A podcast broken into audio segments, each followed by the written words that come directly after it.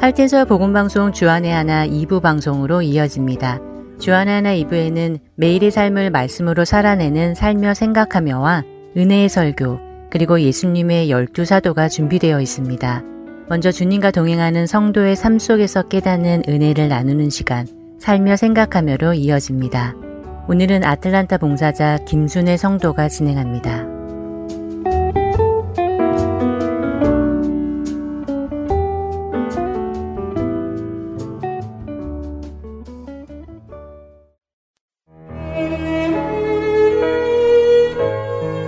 방과 후 아이들의 오케스트라 연습을 위해 연습 장소인 미국 교회에 데려다 주었습니다. 아이들을 내려주고는 저는 차에 앉아 CD를 들으며 기다렸지요.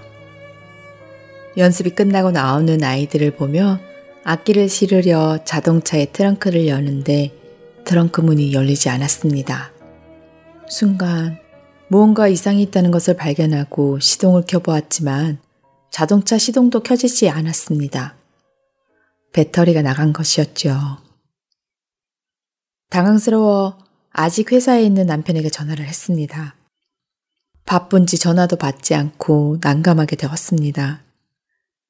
급히 보험회사에 연락해서 도움을 청했습니다. 한 시간 후에나 도착한다는 보험회사의 구조차를 기다리기 시작했습니다. 차를 교회 건물 안쪽 주차장에 파킹해 놔서 혹시나 구조차가 못 보고 지나칠까 싶어 도착한다는 시간 30분 전부터 도로 쪽에 나와 기다렸습니다. 겨울인지라 오들오들 몸이 떨려왔습니다. 한 시간이라는 예정된 시간이 지나가고 있는데 아직 구조차는 오지 않았습니다. 이제나 저제나 도로만 바라보고 있는데 미국 교회에서 모임이 있었는지 사람들이 하나둘 나오기 시작하더군요. 맨 마지막에 두 사람이 나오더니 누굴 기다리냐 물어옵니다. 여차저차 설명을 했더니 같이 기다려주겠다 합니다. 괜찮습니다. 곧 오겠지요. 추운데 들어가세요.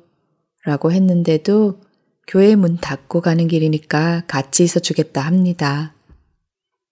히터도 없는 차에 아이들까지 있다니 안심이 되지 않았나 봅니다. 기다리다 못해 보험회사에 왜 안 오는지 확인했더니 캔슬이 되었다는 황당한 얘기를 듣게 되었고 더 황당한 것은 왜 캔슬이 되었는지는 자기네도 모른답니다. 다시 다른 업체를 찾아 보내주겠다는데 그것도 또다시 한 시간 뒤. 어쩔 수 없이 기다려야 했죠. 뒤늦게 연락이 닿은 남편도 우리 있는 곳으로 출발해서 오는 중이라고 연락이 왔습니다.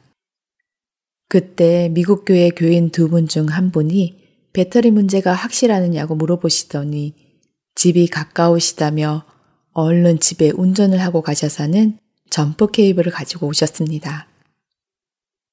가지고 오신 케이블로 차 두 대를 연결하고 시동을 켰더니 부르릉 엔진이 돌아왔습니다.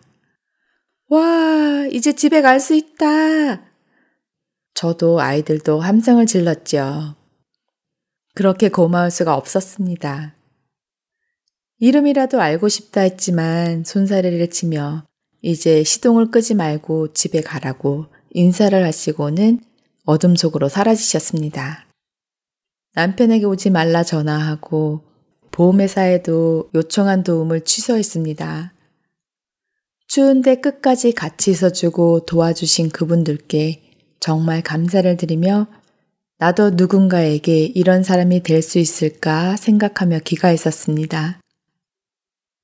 자신의 일도 아닌데 추운 겨울 길에서 오랜 시간 함께 기다려주던 섬김. 자신의 집에 운전하고까지 가서 케이블을 가져다 저의 문제를 해결해 주던 그 섬김을 보며 마태복음 6장 1절에서 4절 말씀이 생각났습니다. 사람에게 보이려고 그들 앞에서 너희 의를 행하지 않도록 주의하라. 그리하지 아니하면 하늘에 계신 너희 아버지께 상을 받지 못하느니라. 그러므로 구제할 때에 외식하는 자가 사람에게서 영광을 받으려고 회당과 거리에서 하는 것 같이 너희 앞에 나팔을 불지 말라. 진실로 너희에게 이르노니 그들은 자기 상을 이미 받았느니라. 너는 구제할 때 오른손이 하는 것을 왼손이 모르게 하여 내 구제함을 은밀하게 하라. 은밀한 중에 보시는 너희 아버지께서 갚으시리라. 그분들 안에서 예수님의 섬김을 봅니다. 우리도 누군가에게 예수님을 떠올릴 수 있는 그런 삶을 살아내는 한 주가 되길 기도합니다.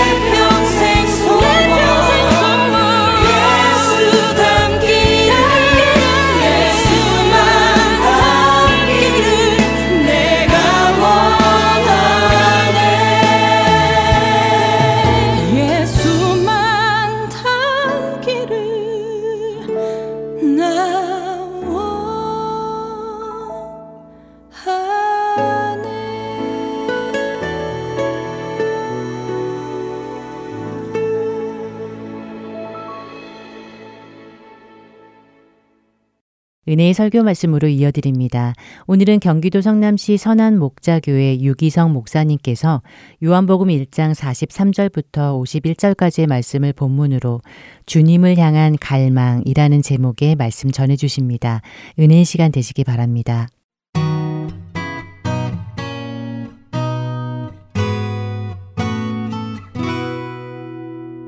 많은 생각을 하게 하는 글 하나를 읽었습니다. 제가 그냥 읽어 드려보겠습니다.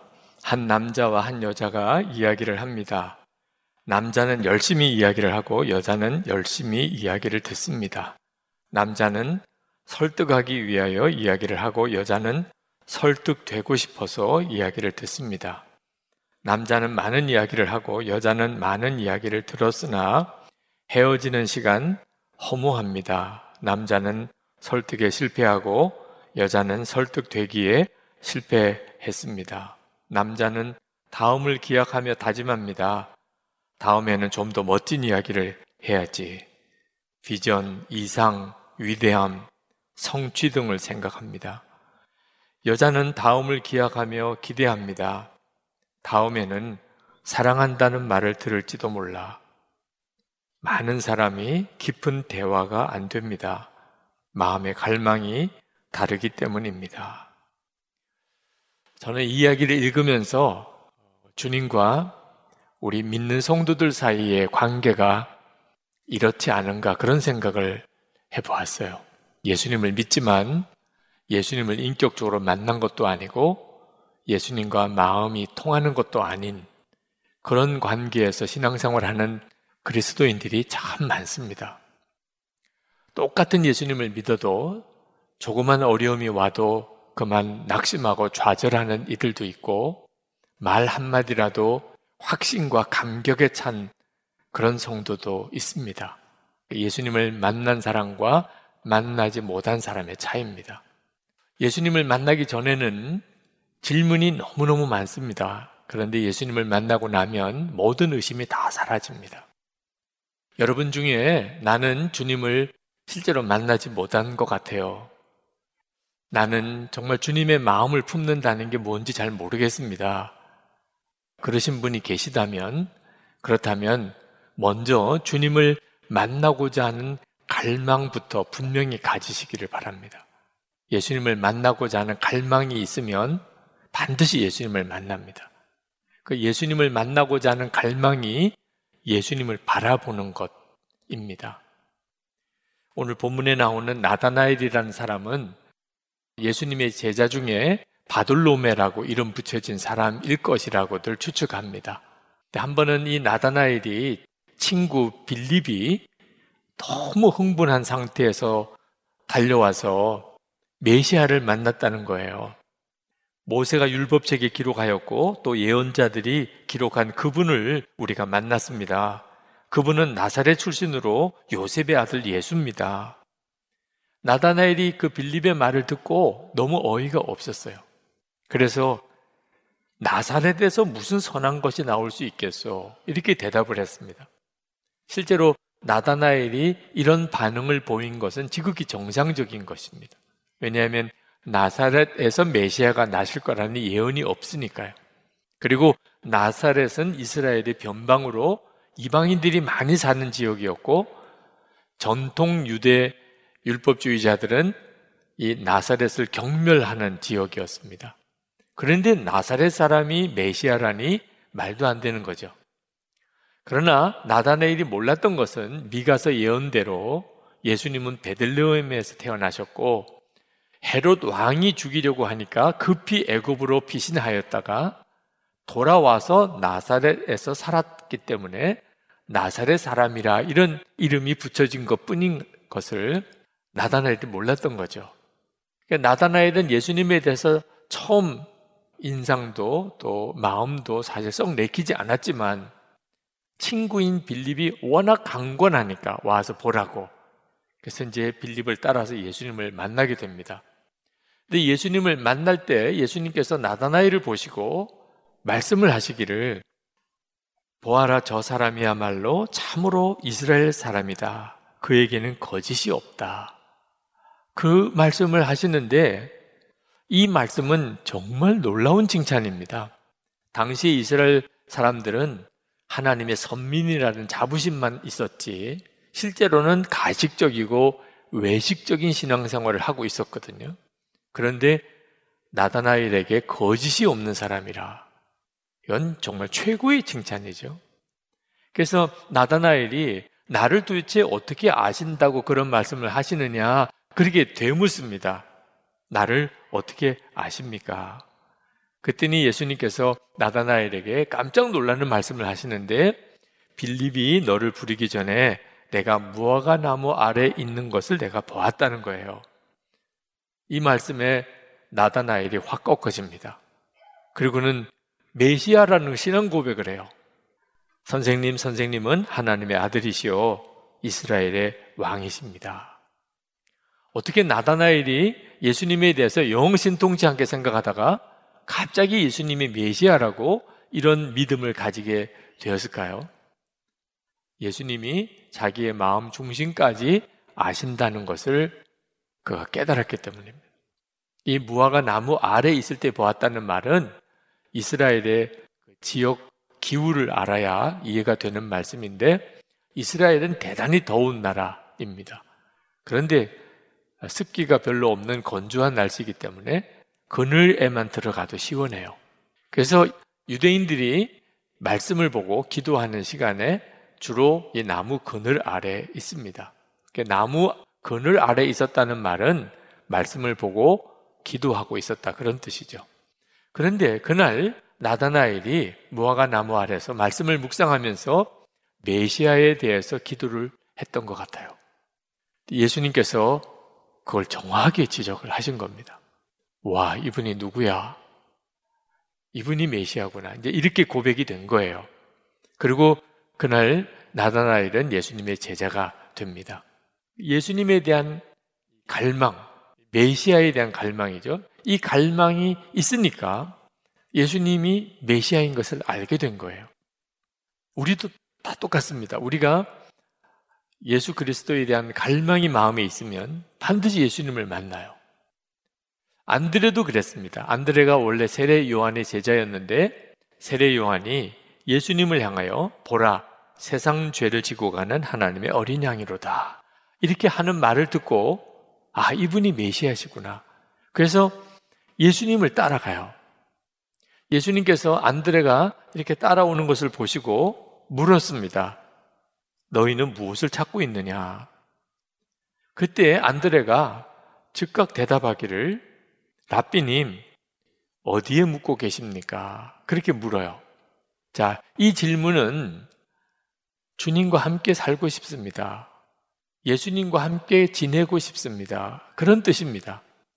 예수님께서 그 안드레에게 그 마음의 갈망을 아시고 그러면 와서 보라 하고 초청을 하셨어요. 예수님께서 안드레에게 말로 예수님이 누구신지를 설명하지 않으시고 와서 그러면 함께 살아보자.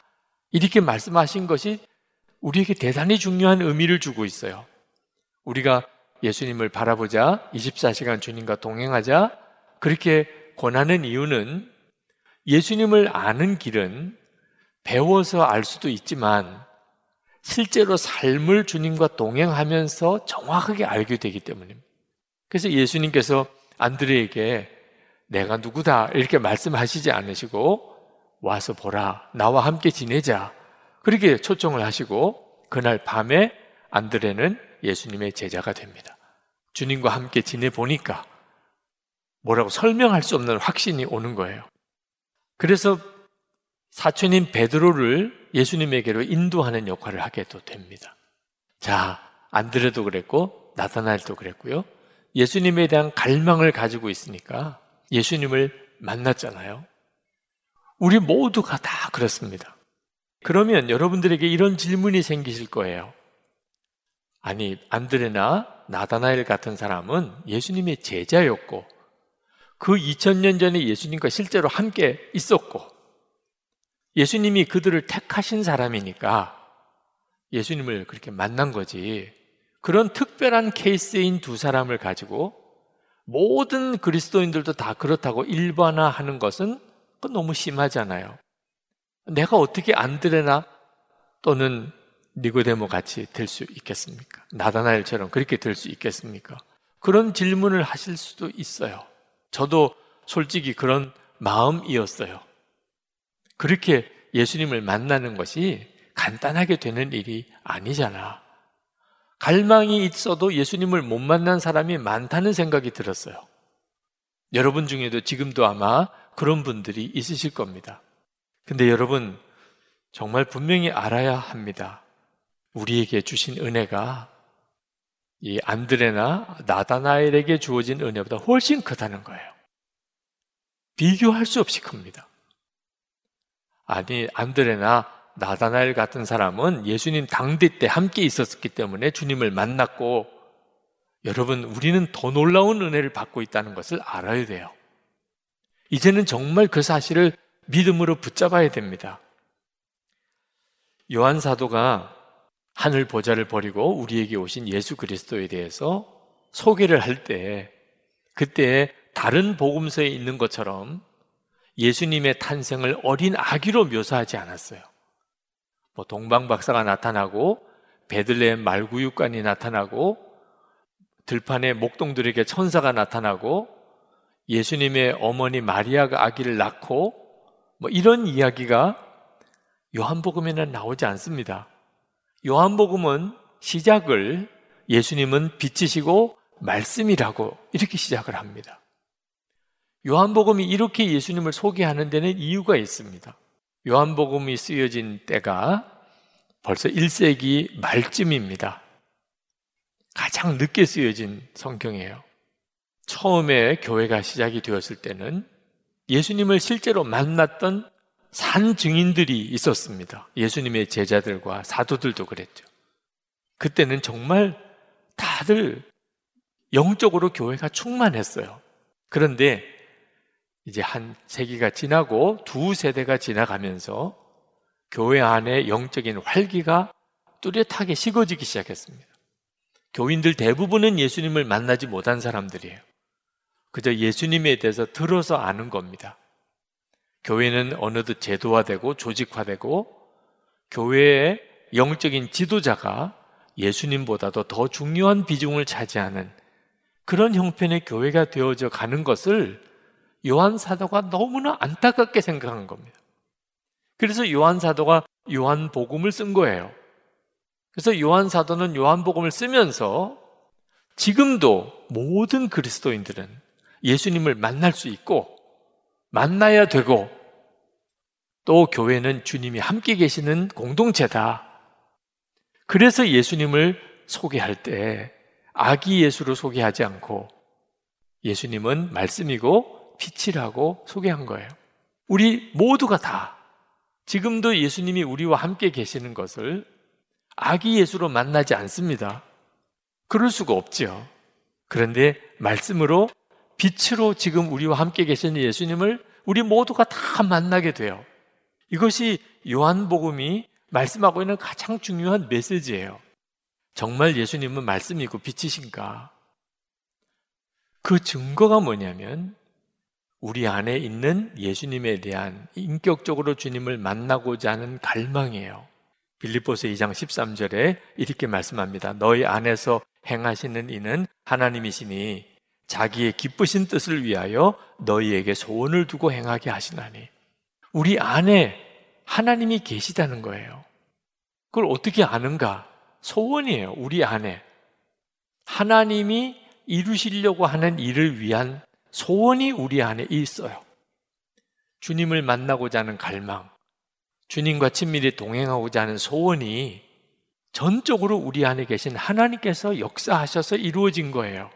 어느 성도님 한 분이 큰 수술을 앞두고 병원에 신방을 갔더니 마음의 소원을 이야기하시더라고요.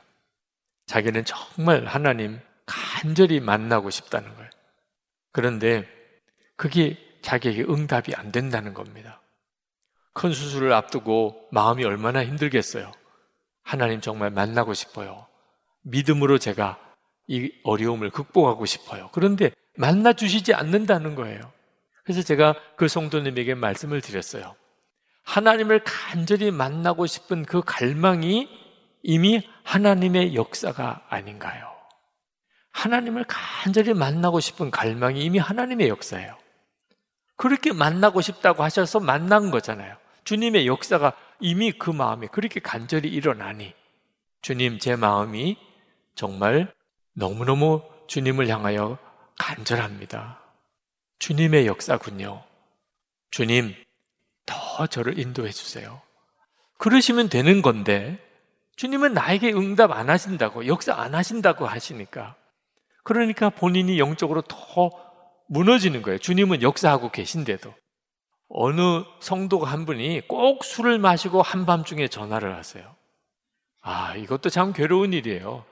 전화로 계속 술주정을 드러내는 것도 참 쉽지 않은 일이지만 계속 그분이 전화 주실 때는 잘 전화를 받았어요. 이유는 술 마시고라도 목사 생각이 났다면 성령의 역사가 아닌가. 성령의 역사니까 목사 생각이 나는데 맨정신으로는 전화 못 하겠고 아, 술김에라도 전화했다면 아, 이것도 주님이 뭔가 계획이 있으신 걸 거야. 그래서 전화를 계속 받아서 뭐 무슨 이야기든지 그냥 끊을 때까지 들어드렸어요. 우리에게는 사람마다 다 형태는 좀 다르지만 예수님을 정말 믿었다면 우리 안에 주님의 역사가 있습니다. 주님이 우리 안에 오셨기 때문에 하나님을 정말 만나기를 갈망하는데 하나님은 나를 만나 주시지 않는다. 답답하신 분이 계십니까? 그렇다면 여러분 안에 하나님을 향한 갈망은 있는지 만약에 있다면 그것이 너무나 놀라운 하나님의 역사라는 것을 분명하게 믿으셔야 돼요. 물론 우리 안에 하나님을 향한 갈망, 주님을 만나고자 하는 갈망만 있는 건 아닙니다. 육신의 갈망, 세상적인 갈망도 함께 있어요. 그렇지만 하나님의 갈망이 있다는 사실만큼은 너무나도 분명한 거잖아요. 문제는 내가 어떤 갈망을 붙잡는가 하는 거죠. 많은 성도들이 영적인 갈망을 가지고 있습니다. 말씀을 더 보아야 되겠다. 그런 생각조차 없는 분은 없을 거예요. 내가 기도를 더 해야지. 내가 진짜 주님을 정말 만났으면 좋겠어. 나도 주님과 친밀히 동행하는 그런 삶을 살고 싶어. 나도 정말 사랑하고 싶어. 성령 충만함이라는 게 나에게도 좀 임했으면 좋겠어. 그런 마음들이 다 있으세요. 근데 동시에 또 하나 세상 갈망, 돈에 대한 욕심, 성공하고 싶은 그런 갈망도 있어요. 문제는 뭘 붙잡느냐 하는 거죠. 마태복음 19장에 보면 부자 청년이 예수님께 와서 영생에 대해서 묻습니다. 그 영생의 갈망이 있다는 거죠. 예수님께서 그 부자 청년에게 말씀하셨어요. 그렇다면 내 가진 재산을 다 가난한 사람에게 나눠주고 나를 따르라. 그러면 하늘에서 내 상이 클 것이라. 그때 그 청년이 근심하며 돌아갔다 그랬어요. 그 청년에게는 분명히 영생에 대한 갈망이 있었는데 돈에 대한 갈망, 재산에 대한 갈망이 훨씬 컸어요. 그래서 다 잃어버린 거죠. 그 부자 청년이 재산은 지켰을까요? 아, 죽으면 그 재산이 다 어디 갑니까? 결국은 다 잃어버린 거죠. 우리도 똑같아요. 우리에게 있어서 문제는 주님이 역사를 안 해주셔서 문제가 아닙니다. 주님이 역사를 안 해주신 사람은 오늘 이 예배 드리지도 않고 예배 영상으로 참여하지도 않아요. 주님이 역사하시니까 오늘 나도 여기에 온 거고 말씀을 듣는 거예요. 문제는 내가 실제로 붙잡고 사는 것은 뭐냐 하는 겁니다. 예수님께서 나다나엘이 무화과 나무 아래서 메시아를 묵상하고 있었던 것을 보셨다고 말씀을 했습니다. 우리가 갈망하는 것도 주님은 아세요. 여러분이 주님 앞에 서면 주님은 여러분에게 무엇이라고 말할까요? 나는 내가 술집에 있는 것을 보았다. 나는 내가 인터넷을 눈이 빠지라고 쳐다보는 것을 보았다. 혹시 그렇게 말씀하지는 않으실까요? 결국 우리가 갈망하는 대로 사는 거예요. 내가 갈망하는 것을 붙잡고 사는 거예요. 여러분, 이제 진짜 정말 쓸데없는 갈망은 분별하고 이제는 버려야 돼요. 연속국 주인공 때문에 걱정하는 분들이 있다는 걸 들었어요. 그래서 작가한테 전화해서 제발 죽이지 말아달라고 죽이면 가만 안 놔둔다고 뭐 이렇게 협박했다는 이야기도 듣고 참 어이가 없더라고. 내년도에는 프로야구 어느 팀이 우승할까? 이제 그 생각도 접으세요. 진짜 중요한 갈망이 있어요. 아무 쓸데없는 것을 붙잡고 인생을 허비할 시간이 없다니까요. 초등학교 다니는 아들이 학교에서 다리가 부러졌다는 이야기를 들었고 쫓아가 봤더니 기가 막혀요. 너 왜 이런 일이 벌어졌냐? 높은 철봉에 올라가서 뛰어내렸대요. 아니, 왜 그랬냐? 다리가 부러지나 안 부러지나 보려고 그랬대요. 엄마가 진짜 한숨이 나와, 한숨이. 그래, 이제 알아서 시원하겠다. 다섯 살 된 아이가 선풍기에 손가락 넣으면 안 된다. 그러면 손가락 부러진다. 그랬더니 이 아이가 엄마 한 번만 해보면 안 되나요? 부러지나 안 부러지나 한 번만 해보면 안 되나요? 정말 말도 안 되는 어린아이 일 같지만 어른들 이야기예요. 아담과 하와가 그랬잖아요. 절대로 먹지 마. 먹으면 죽으리라. 그랬는데도 따먹은 사람이 자기가 어른이라고 생각하는 아담과 하와예요. 우리들 이야기예요. 참 어리석은 갈망을 그걸 놓지 못해요. 그걸 붙잡고 있으니까 우리의 삶이 다 망가지는 건데도 내 안에 이미 주님이 오셔서 주님에 대한 갈망이 내 속에 있음에도 불구하고 여전히 세상 갈망, 돈, 명예, 성공 이거 붙잡고 사는 이들이 있어요. 예수님께서 내 마음에 계시다는 확신이 없으니까 그러니까 방황하는 거예요, 여전히. 나는 죽었습니다. 예수님 내 생명이십니다. 이 고백이 항상 분명하지 않으니까 답이 없는 싸움을 계속 싸우는 거예요. 여러분, 정말 갈망을 가지고 우리가 살아야 할 게 뭡니까? 예수님 정말 내 마음에 계십니까? 그렇다면 저 정말 주님을 분명히 만나고 싶습니다. 주님과 친밀히 동행하게 사는 것은 어떻게 사는 겁니까? 주님이 제 안에 계시다면 주님과 친밀히 동행해야지요. 나는 죽고 예수로 산다는 것은 도대체 어떻게 사는 걸 말하는 겁니까? 여러분이 정말 갈망하면 주님 만나요. 이건 정말 놀라운 일이에요. 하나님께서 나다나엘 이야기를 왜 기록하셨을까요? 그 나다나엘이라는 사람, 그런 사람이 있었다는 것을 말씀하려고 우리에게 기록하셨을까요? 그렇다면 나다나엘 이야기를 읽거나 안 읽거나 우리의 인생에 무슨 차이가 있겠어요? 우리 이야기니까 기록하신 거예요. 나다나엘 이야기를 통하여 안드레를 통해서 주님을 정말 갈망하고 있으면 주님을 만난다는 거예요. 우리는 나다나엘이나 안드레보다도 훨씬 놀라운 은혜 속에 사는 사람들입니다. 야곱이 아버지를 속이고 형 에서의 장자권을 뺏었어요. 그리고는 쫓겨나서 도망가야 되는 신세가 됐습니다. 배들 들판에서 혼자 밤에 잠을 자야 되는데 아 그때 하나님을 만났어요. 하늘 보좌가 열리고 그리고 하나님을 만났습니다. 사닥다리가 내려와서 천사들이 내리락 오르락 하는 것을 보았어요. 그리고 야곱이 기절초풍하는 줄 알았어요. 왜? 그 들판이 하나님을 만날 장소라고 생각도 못 했거든요. 자기는 혼자고 버려지고 정말 짐승들이 돌아다니는 들판에서 어떻게 될지 모르는 두려운 형편에 있다고만 생각했어요. 근데 여기가 하나님의 성전이구나. 창세기 28장 16절에 여호와께서 과연 여기 계시거늘 내가 알지 못하였도다. 두렵도다. 이곳이요. 이것은 다름 아닌 하나님의 집이요. 이는 하늘의 문이로다. 여러분, 야곱의 이 체험이 그대로 지금 우리의 체험이잖아요. 여러분, 지금 여러분 안에 역사하시는 주님에 대한 분명한 느낌이 들지 않습니까? 오늘 교회 올 때만 해도 주님이 내 안에 계시다. 내가 주님과 지금 함께 동행하고 있다. 전혀 그런 느낌 없었잖아요. 그런 분들이 계실 거예요. 그런데 지금 뭐 30분도 안 되는 짧은 설교 시간에 지금 현재 여러분의 마음의 느낌이 뭡니까? 아, 주님이 정말 내 안에도 계시네. 그렇지 않으면 여기 있는 것 자체가 이해가 안 되잖아요. 설명할 수가 없잖아요. 물론 그것이 아주 작은 것이라고 생각될 수도 있어요.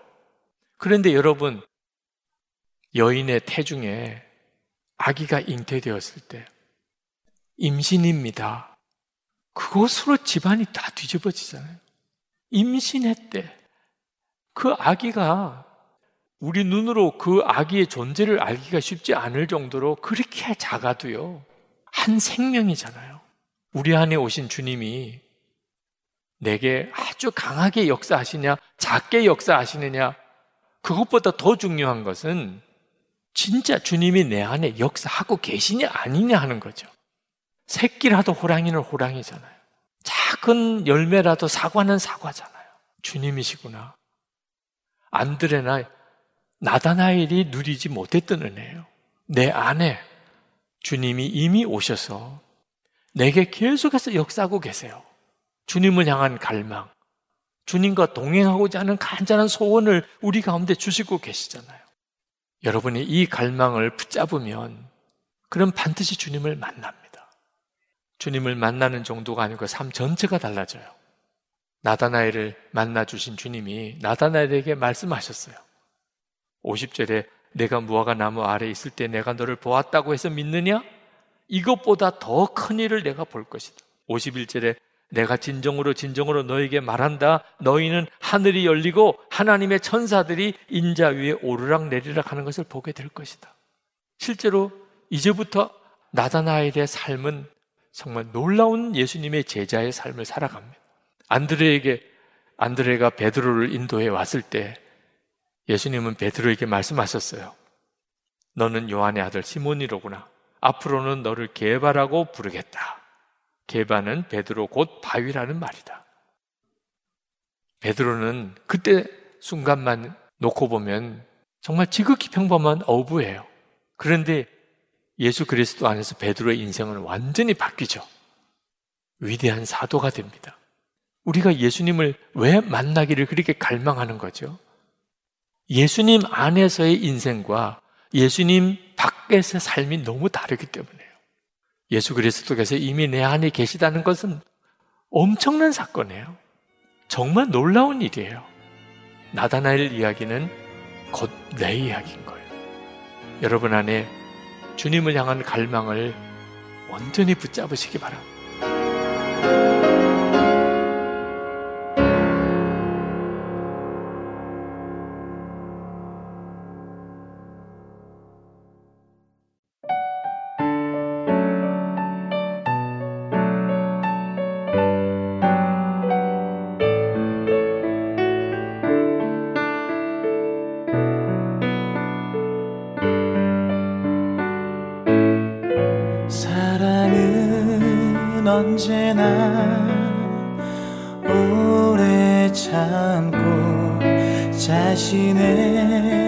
유익을 구하지 않으며 모든 걸 참아내며 이 모든 것을 믿으며 진리 앞에 항상 기뻐할 수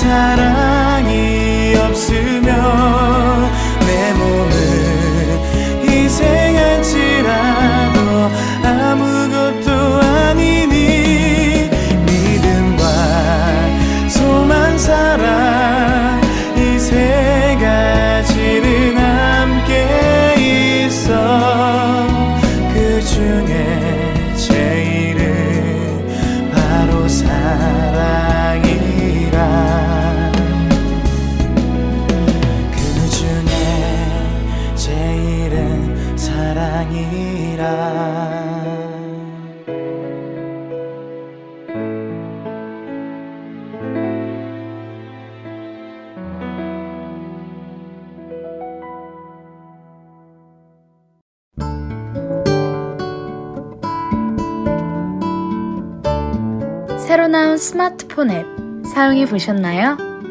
다운로드 기능은 물론이며 원하는 프로그램들만 따로 청취할 수도 있습니다. 그리고 하나 더. 스마트폰 1대1 문의 기능도 있다는 것 아시나요? 방송과 관련된 여러분의 문의 사항을 앱에서 1대1로 직접 문의하실 수 있습니다. 편리한 하트앤서울 스마트폰 앱 사용에 도움이 필요하신 분은 전화번호 602-866-8999로 문의해 주세요.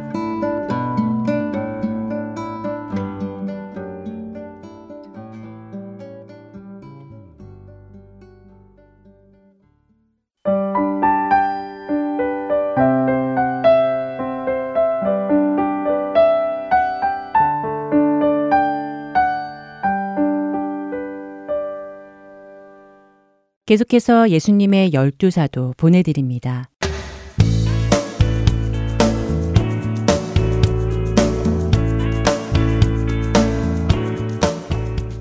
할텐 서울 복음 방송 청취자 여러분 안녕하세요. 예수님의 열두 사도의 김영일 목사입니다. 오늘은 예수님의 열두 사도 열 번째 시간으로 열심당 시몬에 대해서 함께 배우도록 하겠습니다.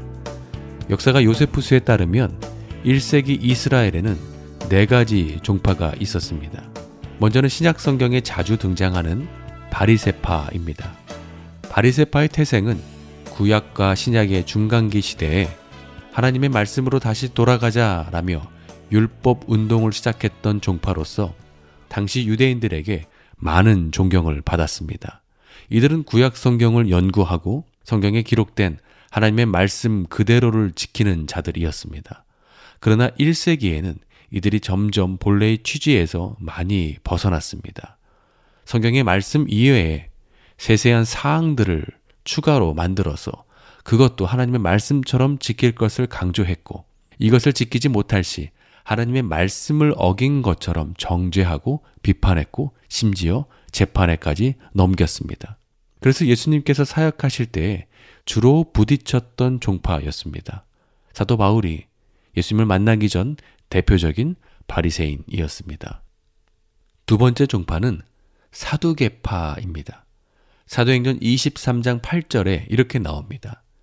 이는 사두개인은 부활도 없고 천사도 없고 영도 없다 하고 바리새인은 다 있다 함이라.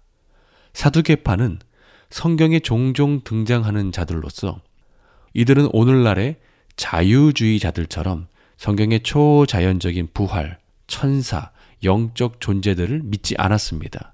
이들은 주로 로마 권력과 결탁한 권력층이 많이 있었습니다. 이스라엘의 세 번째 종파는요, 에세네파입니다. 에세네파는 세상으로부터 떨어져서 광야에서 수도원 생활을 했던 자들이었습니다. 이들은 주로 광야에 머물면서 율법을 연구하고 금욕 생활을 했습니다. 일부 성경학자들은 광야에서 메뚜기 모양과 비슷한 쥐엄나무 열매와 석청을 먹으며 지냈던 침례 요한이 바로 이 에세네파의 삶의 모습과 유사하기 때문에 아마도 그가 에세네파였을 것이다 라고 주장하기도 합니다. 이스라엘의 네 번째 종파는요, 바로 열심당입니다. 열심당은 로마 제국으로부터 이스라엘의 독립을 위해서 무력으로 저항했던 종파였습니다. 이들은 주로 로마 제국을 위해 일하는 자들을 살해했습니다. 특히 종파에서 시카리라는 파가 있었는데요. 이들은 가슴에 칼을 품고 다니는 자객단이었습니다. 그래서 자신이 살해해야 할 로마의 유력 군인이라든지 친로마적인 유대인들이 나타날 때 은밀히 다가가서 암살을 수행하는 자들이었습니다. 열심당은요, 애국심이 깊었고요. 조국을 위해서 언제든지 목숨을 버릴 수 있을 준비가 되어 있는 자들이었습니다. 그렇다면 오늘 우리가 함께 나눌 사도 시몬은 어떤 종파의 사람이었을까요? 누가복음 6장 15절입니다. 마테와 도마와 알페오의 아들 야고보와 셀롯이라 하는 시몬과 셀롯은요 열심당을 뜻하는 말입니다. 그래서 셀롯이라는 시몬은요 열심당인 시몬이라는 뜻입니다. 그런데 마태복음과 마가복음에서는요 그를 좀 다르게 묘사합니다. 마태복음 10장 4절과 마가복음 3장 18절에서는요. 가나나인 시몬이라고 소개합니다. 일부 학자들은 그가 가나 마을 출신의 사람이라고 보지만 성경의 전체적인 문맥을 고려해 볼 때 가나나인은요. 히브리어에서 열심히 있는 사람을 뜻하는 가나임에서 나온 말로 보입니다. 즉 가나나인은 역시 셀롯이라는 시몬처럼요. 열심당 시몬을 뜻하는 그런 말입니다. 그래서 세번역 성경은요. 가나나인 시몬 대신에 열혈당원 시몬이라고 이렇게 번역을 했습니다. 즉 사도 시몬은요. 로마로부터 조국을 독립시키기 위해서 로마를 위해서 일하는 자들을 살해하는 열심 당원이었습니다. 열심 당원들은요. 가슴에 살인 명부와 칼을 품고 다니면서 자신이 제거해야 할 대상을 찾아다니는 자들이었습니다. 그런 그가 예수님을 만나 변화되었습니다. 오늘 이 시간 열심당 시몬의 변화에 대해서 함께 살펴보면서 주님께서 우리에게 주시는 영적 교훈을 함께 받도록 하겠습니다. 첫 번째, 우리는 증오의 사람에서 사랑의 사람으로 변화되어야 합니다. 열심당 시몬의 변화를 보여주는 두 가지 사건이 있습니다. 먼저는 예수님께서 3년 공생의 사역을 시작하실 때 열심당 시몬과 세리 마테와의 관계입니다. 예수님께서 세간에 앉아서 세리 일을 보고 있는 세리 마테를 제자로 부르셨습니다. 그리고 그는 그 자리를 박차고 일어나서 예수님을 따랐고 예수님과 제자들을 자신의 집으로 초대해서 파티를 열었습니다. 그곳에는 많은 죄인들이 모였습니다.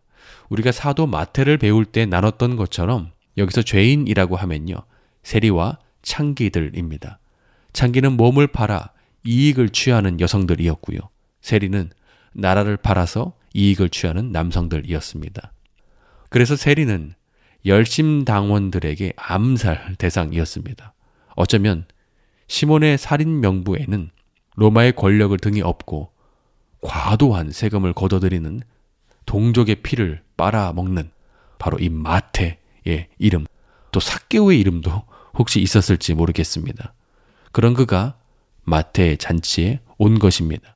예전에 열심당 시몬 같았으면 자신이 증오하고 죽여야 할 대상이 한 자리에 다 모여 있으니 두 번 다시 오지 못할 기회로 여겨서 가슴에 칼을 뽑아서 살해했을 것입니다. 그 파티의 현장이 아주 잔인한 살해 현장이 되었을 것이고 이스라엘 뉴스에 아마 대서특필 되었을 것입니다. 그러나 예수님의 제자가 된 시몬은 그 현장에서 죄인들과 함께 먹고 마시며 원수가 주 안에서 하나 되는 천국의 자리로 만들었습니다.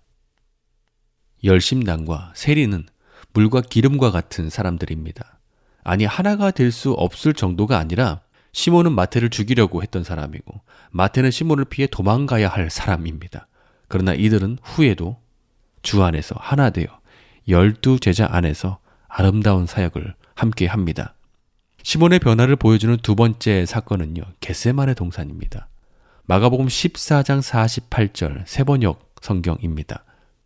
예수께서 그들에게 말씀하셨다. 너희는 강도에게 하듯이 칼과 몽둥이를 들고 나를 잡으러 나왔느냐.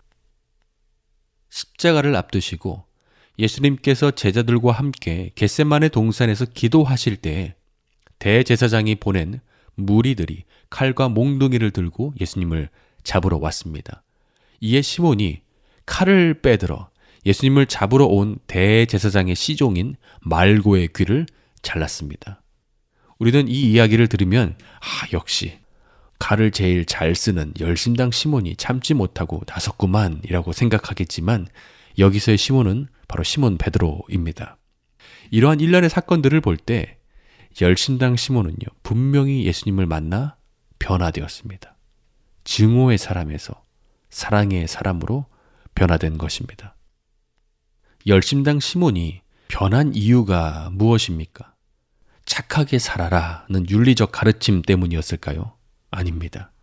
가슴에 살인 명부와 칼을 품고 다니면서 사람을 죽이려 했던 그가 자신을 용서해 주시고 용납해 주신 그 예수님의 사랑 앞에 변화된 것입니다. 예수님의 사랑이 그 복음이 그를 변화시킨 것입니다.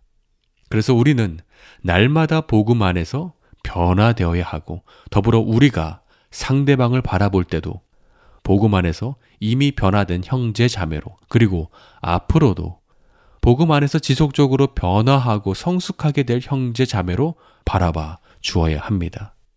베드로가 예수님을 세 번이나 부인했습니다. 부활하신 예수님께서 어떻게 하셨습니까? 예수님께서 세 번 부인한 베드로와 관계를 끊으셨나요? 다른 제자들을 불러서 야 얘들아 베드로 진짜 너무한 거 아니냐?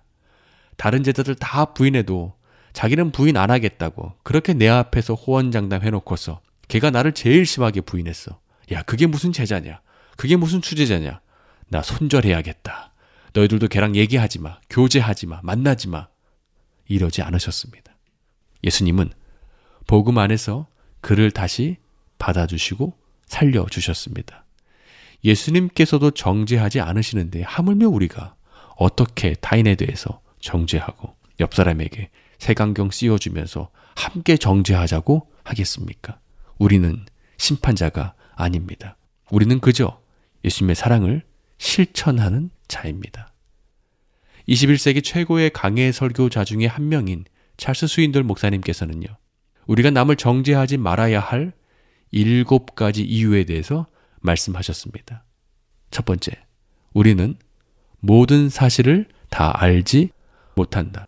두 번째, 우리는 모든 동기를 알지 못한다. 세 번째, 우리는 이기심이 있기 때문에 근본적으로 객관성을 갖기 어렵다. 네 번째, 우리가 인식하는 세계관은 제한적이다. 다섯 번째, 우리가 보지 못하는 부분들도 많다. 여섯 번째, 우리는 편견을 가지고 있다. 일곱 번째, 우리는 일관성을 유지하기 어렵다. 우리의 감정, 상황에 따라 바뀐다. 예수님께서 제자들에게 내가 새 계명을 주노니 서로 사랑하라. 너희가 서로 사랑하면 너희가 내 제자인 줄 알리라고 말씀하셨고 열심당 시몬은 이 말씀대로 서로 사랑하며 제자임을 드러냈습니다. 우리도 주님의 말씀대로 서로 사랑하며 예수님의 제자임을 드러낼 수 있는 저와 우리 모두가 되기를 소망합니다. 두 번째, 우리의 열심을 그리스도께 드려야 합니다. 1세기 갈릴리는요, 열심당의 본거지였습니다. 예수님께서 태어나시고 AD 6년쯤에 열심당을 중심으로 반란이 일어났습니다. 열심당은 세포리라는 로마의 도시를 점령하여 이스라엘의 독립을 선포한 것입니다. 야, 우리가 로마를 점령했고 이스라엘이 독립했다라고 이렇게 선포한 것입니다. 그러나 얼마 지나지 않아 헤롯에 의해 진압당하고 맙니다. 그리고 헤롯은 열심당 사람들을 모두 잡아다가 갈릴리로 가는 길목에 이들을 십자가 처형했습니다. 갈릴리로 가는 길에 빼곡하게 들어선 십자가들, 그 십자가 상에서 신음하고 있는 열심 당원들, 갈릴리로 가는 길이 피비린내와 고통의 신음소리가 얼마나 공포스러웠겠습니까? 야, 열심당에 가입해서 활동하면 저렇게 비참하게 죽는구나 라고 보는 사람들이 얼마나 많이 있고 또 두려움에 떨었겠습니까? 그러나 열심당은 여기서 멈추지 않았습니다. 이들은 애국심이 깊어서요. 조국을 위해서는 언제든지 목숨을 내놓을 수 있는 준비가 되어 있는 자들이었습니다. 후에 이들은 가슴에 단검을 품고 다니는 시카리파로 발전하였고 후에는 더 급진적인 열심당으로 세력이 커져만 갔습니다.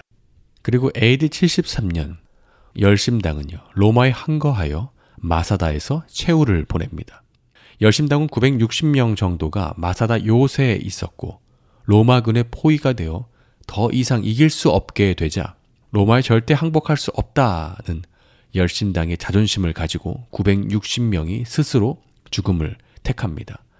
마사다는 적에게 항복하지 않고 끝 까지 충성한 곳으로 알려져서 지금도 이스라엘 군인들은 이곳에서 조국을 위해 충성을 다짐하는 서약을 합니다. 시몬에게는요, 이런 조국을 향한 뜨거운 피, 열심의 피가 흐르고 있는 자였습니다. 그런 그가 예수님을 만나 그의 열심을 예수 그리스도께로 드리는 자가 되었습니다. 기독교 초기 문서들은요, 열심당 시몬을 묘사할 때 옆에 물고기 그림이 있습니다. 어부도 아니었던 열심당 시몬에게 왜 물고기가 있었을까요? 초대교회에서 물고기는 당시 그리스도인들끼리 서로 통하는 암호였는데 물고기를 뜻하는 헬라어 익투스는요. 바로 예수 그리스도 하나님의 아들 구주의 이니셜로 만든 단어입니다. 그래서 그리스도인들은 물고기를 볼 때마다 예수 그리스도 하나님의 아들 구주가 자동적으로 고백되는 그런 그림이었습니다. 로마의 큰 핍박과 어려움 속에서 이 물고기의 그림은요, 성도들이 믿음을 지킬 수 있는 큰 힘과 능력이 되었습니다. 눈앞에 아무것도 보이지 않는 절망의 터널 속에서 예수, 그리스도, 하나님의 아들, 구주를 뜻하는 물고기는요, 성도들의 신앙 고백이 되었고, 성도들의 소망이 되었습니다. 많은 초기 기독교 역사가들이 열심당 시몬을 묘사할 때 옆에 물고기를 넣은 이유에 대해서 그가 예수 그리스도 하나님의 아들 구주를 위해 살았고 그의 열심이 예수 그리스도 하나님의 아들 구주를 향해 있었기 때문으로 봅니다. 로마의 전복을 위해 열심을 내었던 열심당 시몬. 그러나 예수 그리스도를 만난 후 그는 자신의 열심을 예수 그리스도께 드리는 제자가 되었습니다. 사랑한 여러분, 작년 2021년 어디에 우선순위를 두고 어디에 열심을 내며 사셨습니까? 하나님은 우리가 열심을 내야 할 우선순위에 대해서 선명하고 분명하게 말씀하십니다. 마태복음 6장 33절입니다. 그런즉 너희는 먼저 그의 나라와 그의 의를 구하라. 그리하면 이 모든 것을 너희에게 더하시리라. 사랑하는 여러분, 순서를 바꾸지 마시기 바랍니다. 모든 것이 더해질 때 그의 나라와 그의 의를 구하며 사는 것이 아니라 먼저 그의 나라와 의를 구할 때 그리고 그것에 열심을 품고 살아갈 때 하나님께서 모든 것을 더하시겠다라고 말씀하십니다. 메시지 성경은 이렇게 의역했습니다. 너희는 하나님의 실체가 되시고 하나님이 주도하시며 하나님이 공급하시는 삶에 흠뻑 젖어 살아라. 뭔가 놓칠까봐 걱정하지 마라. 너희 매일의 삶에 필요한 것은 모두 채워주실 것이다. 우리가 그동안 모든 것을 더하기 위해 열심을 품고 2021년을 살았다면 2022년에는 우리가 순서를 바꿔서 하나님의 말씀대로 한번 살아보는 것 어떨까요? 뭔가 놓칠까봐 걱정하며 사는 것이 아니라 하나님이 여러분의 삶의 실체가 되시고 하나님이 여러분의 삶의 주인이 되셔서 주도하시고 공급하시는 삶에 흠뻑 젖어 살아보십시오. 하나님을 위해 열심을 품고 살아보십시오. 그때 매일의 삶에 필요한 것을 하나님께서 모두 채워주시는 은혜를 경험하게 될 것입니다. 바울은 로마서 12장 11절에서 열심을 품고 주를 섬기라 했던 것처럼 맡겨진 자리에서 열심으로 주님을 섬길 수 있는 저와 우리 모두가 되기를 소망합니다. 전승에 따르면 열심당 시몬은 북아프리까지 가서 예수님을 전했고 후에 페르시아에서 선교를 하다가 톱으로 켜지는 순교를 당했다라고 전해집니다. 그래서 열심당 시몬의 조각상에는요, 톱이 함께 등장하는 경우가 많습니다. 살인 명부와 칼을 가슴에 품고 다니며 누군가를 죽이려고 열심을 내었던 자에서 예수님을 만나 증오가 사랑으로 더 나아가서 죽이려는 자에서 자신을 주님께 드리며 순교했던 열심의 제자 시몬. 우리도 사도 시몬처럼 증오에서 사랑으로 그리고 우리의 열심을 예수 그리스도께로 드리며 주님을 섬길 수 있는 2022년이 되길 소망합니다. 예수님의 열두 사도 오늘 시간 마치겠습니다. 다음 주에 뵙겠습니다.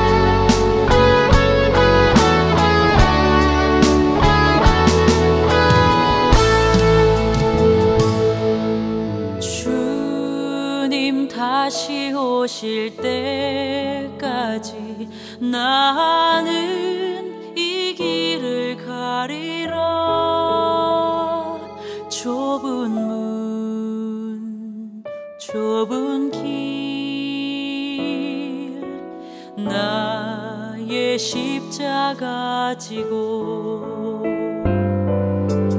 나의 가는 이 길 끝에서 나는 주님을 보리라. 영광의 내 주님 나를 맞아 주시리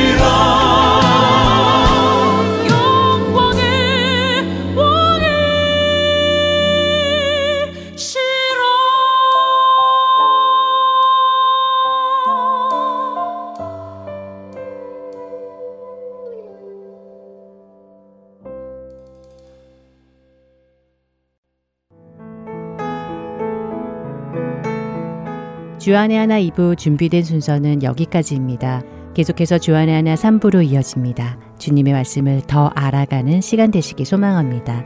저는 다음 시간에 뵙겠습니다. 안녕히 계세요.